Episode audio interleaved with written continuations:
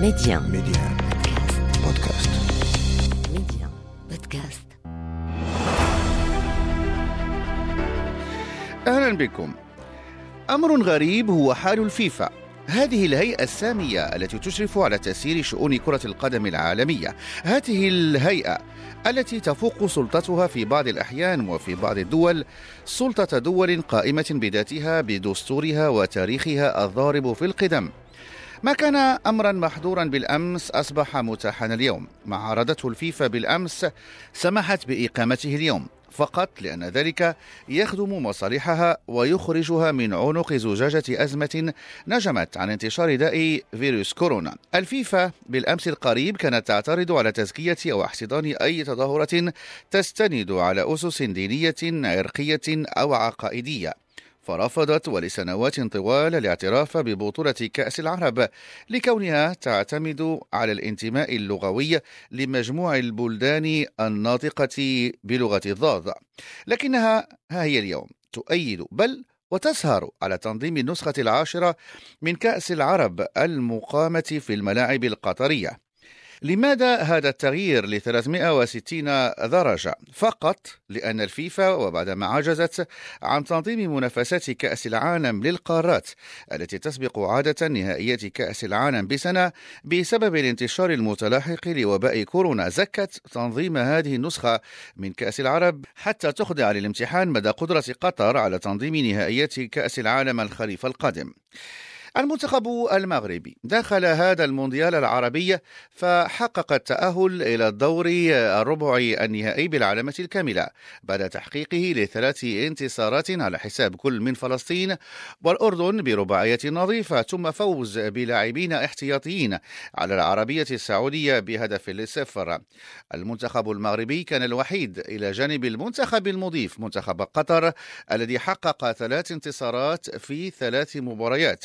فلبس بذلك عباءة المرشح للتنافس على اللقب.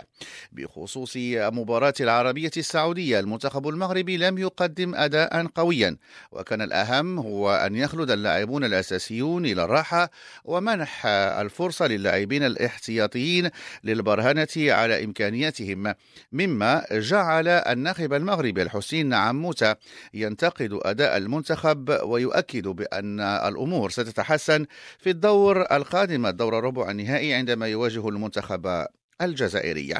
الزميل الصحفي منصف عدي عن الموقع الإلكتروني البطولة متواجد بالعاصمة القطرية قطر ونقل لنا أجواء الندوة الصحفية للحسين عموت. من خلال الندوة الصحفية اللي عقدها الناخب الوطني بعد المباراة أكد على عدم الرضا عن عدم الرضا ديالو باداء اللاعبين خصوصا في الشوط الأول. يعني قال بأن كانت هناك قلة تركيز كان يعني تركيز مشتت لبعض اللاعبين خصوصا أنهم كانوا في خطا أنهم يفكرون بأن المباراه يعني شكلية أن المنتخب الوطني ضمن بشكل مسبق آه، بطاقة العبور للدور الموالي. لكن آه، تم تدارك آه، الأمر يعني حسب تعبيري دائما في الشوط الثاني.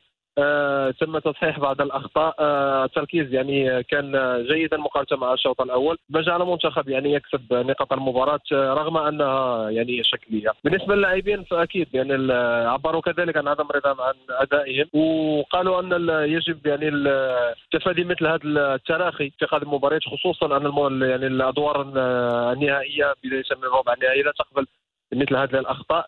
واكد كذلك الحسين عموتي يعني كان قال أن هناك دراسة آه، تقنية وتكتيكية يعني تكون مغايرة عن دور المجموعات تتطلب يعني تركيز تام وجدية ذلك ل- لضمان بطاقة العبور للمشهد الختامي إن شاء الله. النخبة المغربية أقنعت خلال منافسات الدور الأول أداء ونتيجة وبرهنت للجميع عن علو كعب اللاعبين الذين تكونوا في البطولة المغربية وفي الأندية المحلية وبخصوص مردود المنتخب صرح لنا فيما يدين المدرب المغربي إسماعيل الزيدي كما قلت صديقي فؤاد بالنسبة للمشاركة المغربية وجدول المقابلات وتوالي المقابلات في عملية المداورة كانت مناسبة جدا لراحه اللاعبين الأساسيين وكذلك استفادة اللاعبين اللي ما لعبوش مقابلات بزاف من آه، وقت اللاعب وحاجة المدرب كذلك حسين عموته باش يشوف المستوى المستوى الحقيقي وقف على المستويات ديال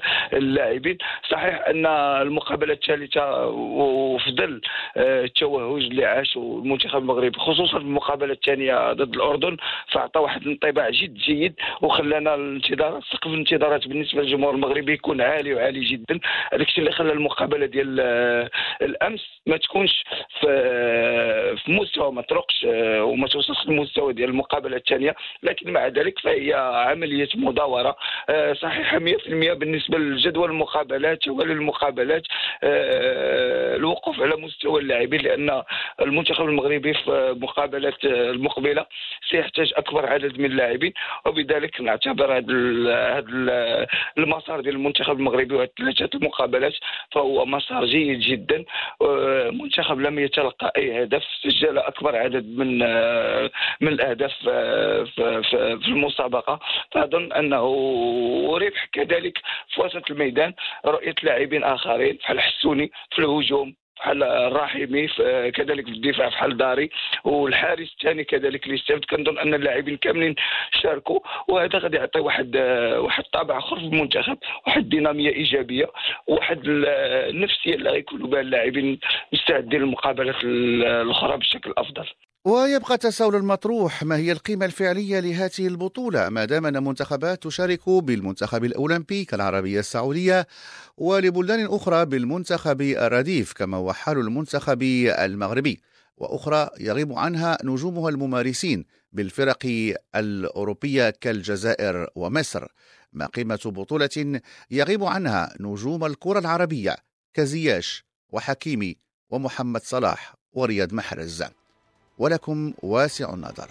إلى اللقاء. انضموا إلينا لبودكاست ميادين على ميدي بودكاست.